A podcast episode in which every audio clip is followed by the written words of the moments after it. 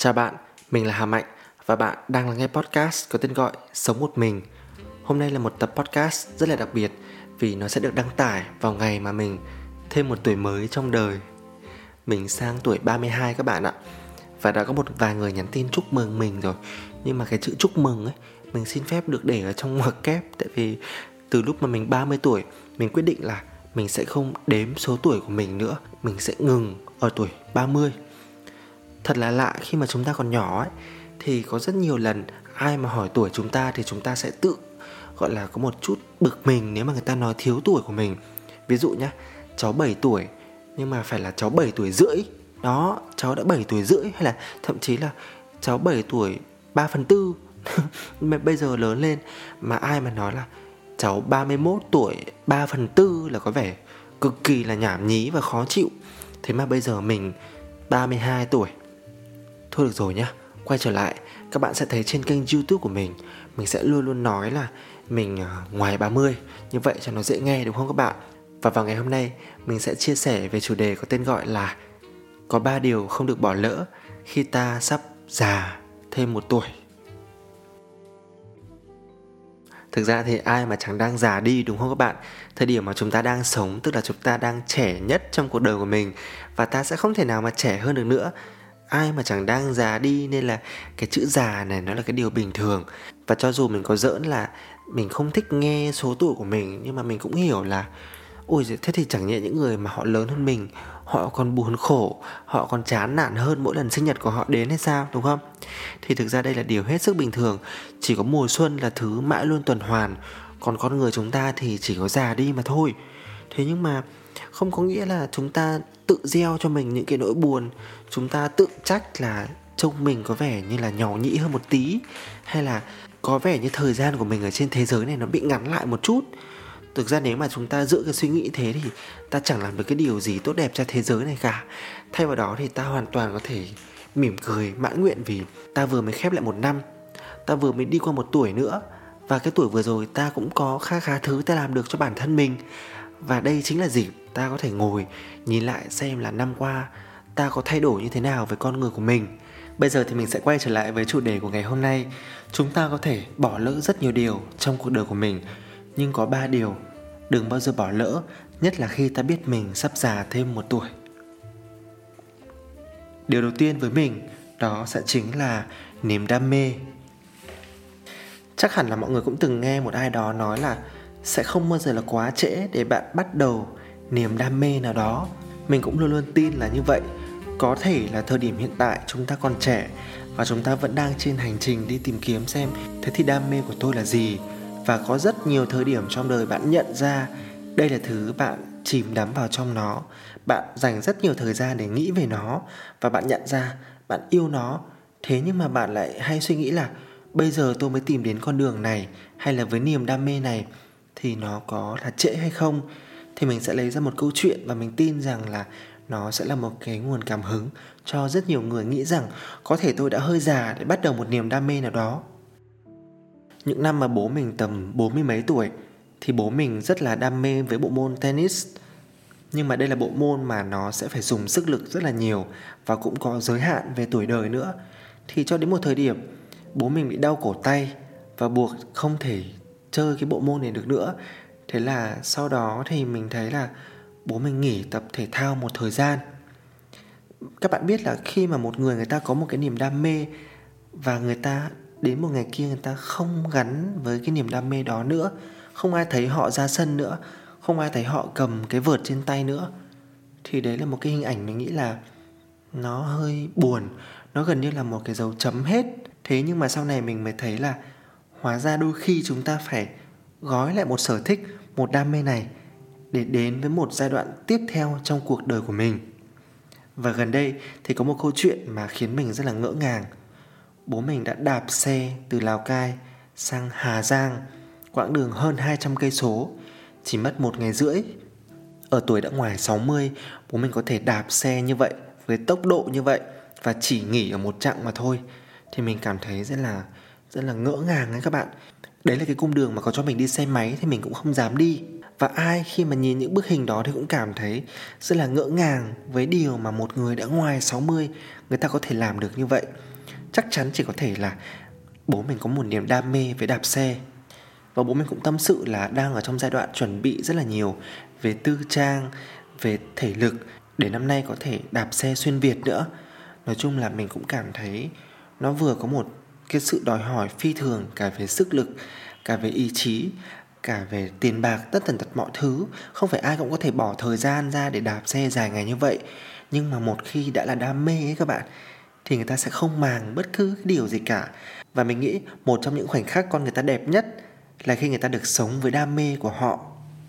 Nếu bạn theo dõi kênh youtube của mình trong một năm qua thì có lẽ bạn cũng biết đam mê của mình chính là được sản xuất nội dung. Dù cho đó là làm vlog hay là làm podcast, hay là bất cứ một cái thể loại content nào đó mà mình được sáng tạo cho nó và mình được chiêm ngưỡng thành quả là những thước phim, thì đấy chính là mỗi một lần mà mang đến cho mình cái khoảnh khắc dưng dưng xúc động nhất, dù nó cực kỳ ngắn ngủi, dù mỗi một lần mình xem lại video của mình mình chỉ xem có đúng một lần thôi. Nhưng mà đây là những thứ tôi đã ghi lại đó sao, đây là cách tôi kể chuyện đó sao, mình luôn luôn cảm thấy, chà, đây là công việc vô cùng thú vị, vô cùng vô cùng hạnh phúc ấy mình rất là thích cái công việc sáng tạo nội dung này. Dù rằng là nó không phải là công việc nuôi sống mình và nó cũng không đem lại cho mình bất cứ một cái lợi lộc nào cả. Tất cả những gì mình làm, tất cả những gì mình đăng tải lên trên mạng đều là chỉ đến từ hai chữ là đam mê mà thôi. Mình thấy là có nhiều người họ được chọn một công việc mà đó chính xác là đam mê của họ và họ sống được với đam mê. Nhưng mà với mình thì năm vừa qua là một năm, mình đã quyết định là mình gap year để sống với đam mê.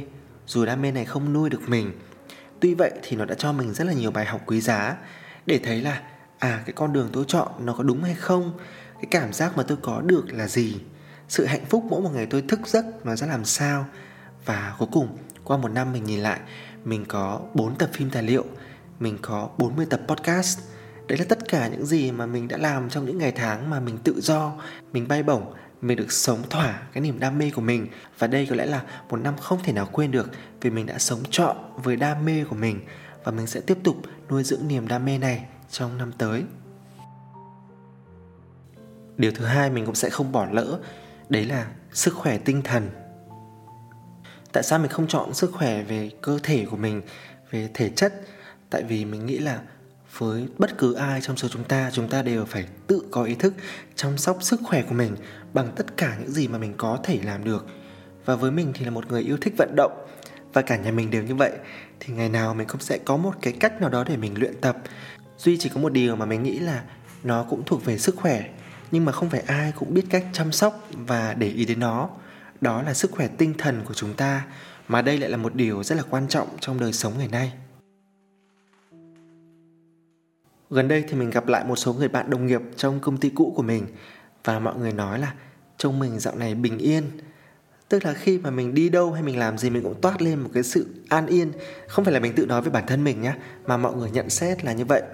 Quả thực là sau khi mà kết thúc việc gắn bó với công sở thì mình đã chọn cho mình một năm tự do đó thì dĩ nhiên là trong một năm này, nếu như mà không phải lo lắng áp lực quá nhiều thì chắc chắn điều mà bạn có được sẽ là dư giả về thời gian và khi dư giả về thời gian thì ta sẽ làm được những thứ mà mình thích ta không bị đè nén bởi bất cứ một cái áp lực hay lo lắng nào cả, thì khi đó, đi đâu hay là làm gì ta cũng toát lên một cái phong thái có sự ung dung, an nhàn một chút. Tuy vậy thì không phải là cuộc sống của mình trăm năm qua không có cái áp lực nào cả. Vẫn có rất nhiều những cái áp lực, vẫn có rất nhiều những cái tổn thương về tinh thần. Mà bây giờ mình ngồi xuống đây mình nói thì mình bắt đầu mình suy nghĩ lại và mình cũng cảm thấy là chắc là mình đã có những ngày tháng rất là khó khăn. Bằng một cách nào đó mình đã vượt qua được nó. Và mình cũng tin rằng có thể bạn, người mà đang nghe podcast này, bạn cũng đang đối diện với những vấn đề nào đó.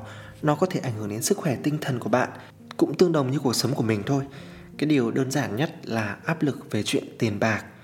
Mình nghĩ là đại đa số người trẻ đều sẽ bị tiền bạc chi phối đầu óc, đều sẽ có những ngày tháng khủng hoảng, đau đầu, kinh khủng. Làm thế nào để xoay được một khoản tiền? Làm thế nào để đóng được cái nọ, bù lấp được khoản kia? Rất là lo lắng, rất là áp lực, mệt mỏi, đúng không? Đúng là làm người lớn thì khổ nhất là làm sao có được tiền. Năm vừa rồi thì các bạn cũng thấy là mình đã mua được ngôi nhà đầu đời, nhưng ngôi nhà là một chuyện. Có được ngôi nhà rồi thì những cái vật dụng trong ngôi nhà đấy như thế nào? Mua sắm ra làm sao? Từng món từng món một. Cái gì mà mình mua cho nơi mà mình sống lâu dài thì mình cũng muốn nó phải tốt một chút xíu. Mà một chút xíu đấy là rất là nhiều tiền. Thế là cũng phải vay mượn nhiều, cũng trả góp này kia. Rồi mình cũng có những tháng mà đi làm, thì làm freelance thì cũng không có được khoản tiền rất là lớn như trước đây nữa. Thế là cứ phải cố gắng chắt bóp từng chút một, rồi cũng có khi phải vay mượn bạn bè nữa để qua được những năm trường tháng đoạn đó. Thì rồi cuối cùng thì mọi thứ nó cũng tạm gọi là ổn khi mà một năm cũ sắp qua đi. Từ đó thì mình ngẫm ra được một chân ái là phần lớn nỗi khổ về tinh thần đều là do ta chọn tìm đến nỗi khổ. Từ từ nhá, từ từ nhá, đừng vội phản biện nhá. Bởi vì là như thế này này. Ví dụ như cái nỗi khổ của mình là về chuyện tiền bạc, là bởi vì mình cứ thích cái gì mình cũng phải cố hơn cố hơn nữa. Nó phải đúng gu, phải kích thước như thế, phải ở cái giá trị như thế thì tiền nó lớn hơn. À thế thì chính mình là người lựa chọn phải có cái chất lượng ở cái ngưỡng đó. Vì lựa chọn đó nên mình phải bỏ ra một khoản tiền lớn. Vì mình chưa có tiền nên mình phải đi vay, mình phải trả góp thế hóa ra, chính là mình là người lựa chọn đến cái nỗi khổ đó để bù lại mình được thỏa mãn về cái việc sở hữu vật chất. Trong chuyện công việc cũng vậy, vì sao có nhiều người đi làm mà rất là hay ca thán về công việc của họ? Là bởi vì là lý do to hơn mục đích. Họ nhìn vào những lý do khiến cho họ không happy về công việc đó, mà họ quên mất cái mục đích là họ đi làm để kiếm tiền chúng ta mãi nhìn vào những cái mặt tiêu cực, nhìn vào những cái sự trầm trọng của một cái vấn đề tưởng chừng như nó rất là nhỏ mà quên mất rằng công việc này đang nuôi sống bản thân mình. Thì nếu như chúng ta chọn nhìn vào cái mục đích cuối cùng, cái mục đích to lớn là vì sao bạn đi làm ấy, thì bạn sẽ thấy à hóa ra tất cả những cái trở ngại đó, ai cũng sẽ đối mặt giống như nhau. Những người khác họ vượt qua như thế nào? Và liệu tôi có thể vượt qua được nó hay không? Riêng với mình thì bây giờ mình rất hưng phấn, mình rất muốn quay lại công việc. Và mình cảm thấy là khi mà bạn xác định mục tiêu, bạn được đi làm để có công việc, có những khoản thu nhập, thì đấy là cái mục đích lớn nhất. Đã có mục đích rồi thì mọi trở ngại nó đều là chuyện hết sức là bình thường. Hay là trong tình yêu cũng thế nhé người ta nói là nếu mà bạn muốn yêu thì bạn sẽ tìm cách, mà bạn không muốn thì bạn tìm lý do. À thế nếu như mà những ai năm vừa rồi mà buồn khổ, suy sụp về chuyện tình yêu bạn bị người yêu bỏ này, bạn bị phản bội này, hay là tự dưng bạn hết yêu người ai đó, thì tất cả là bởi vì chúng ta không tìm ra được cách trong câu chuyện yêu đương của mình. Chúng ta chỉ tìm ra lý do thôi. Khi một trong hai người đã chọn tìm lý do, thì đấy cũng là thời điểm mà cái cuộc tình đấy nó buộc phải khép lại. Còn nếu như mà cả hai người đều muốn tìm cách để giải quyết mọi vấn đề, thì mình tin là tất cả nó nằm ở sự lựa chọn của chúng ta mà, đúng không? Và bây giờ ở thời điểm cuối năm, khi mà mình cảm thấy cuộc sống của mình nó rất là bình yên, mình không gặp một cái vấn đề trở ngại quá lớn nào trong đời sống tinh thần nữa, thì mình ngẫm ra một bài học là mọi thứ đều có thể khác đi và tốt lên theo thời gian. Chuyện này nó không chỉ đúng với mình mà mình tin nó đúng với tất cả mọi người. Mọi cái nỗi khổ, mọi sự dày vò về đời sống tinh thần, nó chỉ mang tính chất thời điểm mà thôi. Nếu hiện tại bạn đang ở trong một cái vùng trũng, bạn đang đối diện mỗi một ngày với rất là nhiều những cái áp lực tâm lý thì hãy hiểu rằng là mọi chuyện từ từ nó sẽ ổn và sẽ đến lúc bạn nhìn lại, bạn sẽ thở phào nhẹ nhõm. À tôi đã đi qua một cái khúc này rồi. Tôi đã gói lại một cái câu chuyện nào đó trong đời sống tinh thần của mình rồi. Và giờ là lúc tôi dọn dẹp tâm trí của mình, tôi tối giản suy nghĩ của mình để cảm thấy nhẹ nhõm hơn. Và điều thứ ba mình sẽ mang theo vào tuổi mới này của mình, đó là những người còn thương mình đó cũng là một trong số những điều mà mình học được nhiều nhất trong năm vừa rồi. Tại vì như các bạn cũng biết là một người mà chọn sống ở nhà và làm freelance như mình, thì tức là mối quan hệ mới của mình trong năm nó rất là ít. Mình không đi đâu và mình không gặp ai, mình không mở rộng môi trường. Hóa ra là mình tự bó hẹp bản thân lại. Mình sẽ ít cơ hội phát triển những mối quan hệ mới trong một năm. Và mình cũng nhận ra thêm một điều là chúng ta có thể rất là dễ mất đi một mối quan hệ. Tuy vậy thì sẽ luôn có những người chọn ở lại bên ta. Tuy mình không còn đi làm nữa, nhưng vẫn có những người chọn tìm đến mình, chọn trao cho mình một cơ hội công việc nào đó, chọn chia sẻ và kết nối. Thì mình cảm thấy rất là chân quý. Trong một tập podcast gần đây, mình có chia sẻ với mọi người về một lần, mình cảm thấy rất là hững hụt, rất là buồn vì có một bữa tiệc được tổ chức mà mình đinh ninh là mình là một nhân vật rất là quan trọng trong bữa tiệc đó, nhưng mà mình lại không được mời thì sau đó mình đã làm một cái tập podcast là làm thế nào để mình ngưng nghĩ ngợi về cái chuyện đó, ngưng tự làm khổ, tự làm cho bản thân bị chìm xuống với cảm xúc ấy. Quả nhiên là sau đó một thời gian thì lại có một bữa tiệc khác lớn hơn, quan trọng hơn của một nhóm khác. Mình không hề nghĩ là mình sẽ được mời, thì mình lại được mời và giữ một cái vai trò rất là quan trọng trong bữa tiệc đó. À thế thì tức là mọi người đến và đi với ta là chuyện hết sức là bình thường nếu mà người ta đi rồi thì người ta có lý do của người ta và mình cũng không có điều gì để mà phải tiếc nuối cả. Nhưng mà sẽ vẫn có những người, họ vẫn ở đây, họ vẫn ở một ngăn nào đó trong trái tim của mình và chỉ chờ đến khoảnh khắc mà cái ngăn đó được mở ra thôi thì cảm xúc sẽ lại được hâm nóng trở lại. Nên là ai mà ở lại thì ta trân trọng và ai mà tạm thời người ta quên mình thì cũng không có cái điều gì mà phải cắt cớ hay là phải muộn phiền cả. Có thể là người ta đang tạm quên, có thể là giữa hai người đang bị ngắt một cái sự kết nối nào đó. Nhưng không có nghĩa là trong tương lai mối lương duyên này sẽ mất đi vĩnh viễn. Biết đâu một ngày nào đó người ta sẽ lại nhớ đến mình, hoặc là giữa hai người lại tồn tại những cái sự rung động để cho chúng ta nhớ về nhau, tìm đến nhau và thắp sáng lại cái mối quan hệ giữa ta và người đó.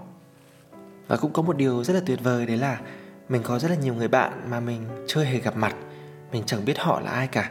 Mình chỉ nhìn thấy họ qua một cái nick thôi. Và họ để lại cho mình những cái lời động viên rất là quý giá trong đời sống này. Đôi khi thì họ có sự đồng điệu, sự kết nối về tâm hồn với mình nữa.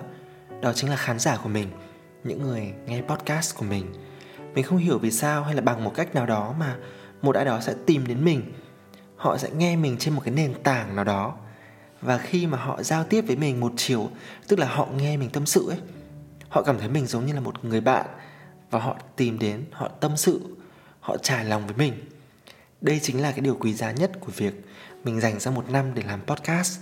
Trong mỗi một ngày của mình sẽ có những khoảng được thắp sáng lên là mỗi khi mà mình có một thông báo là ai đó đã để lại cho mình một lời bình luận, ai đó nhắn tin cho mình, ai đó chia sẻ điều gì đó với mình.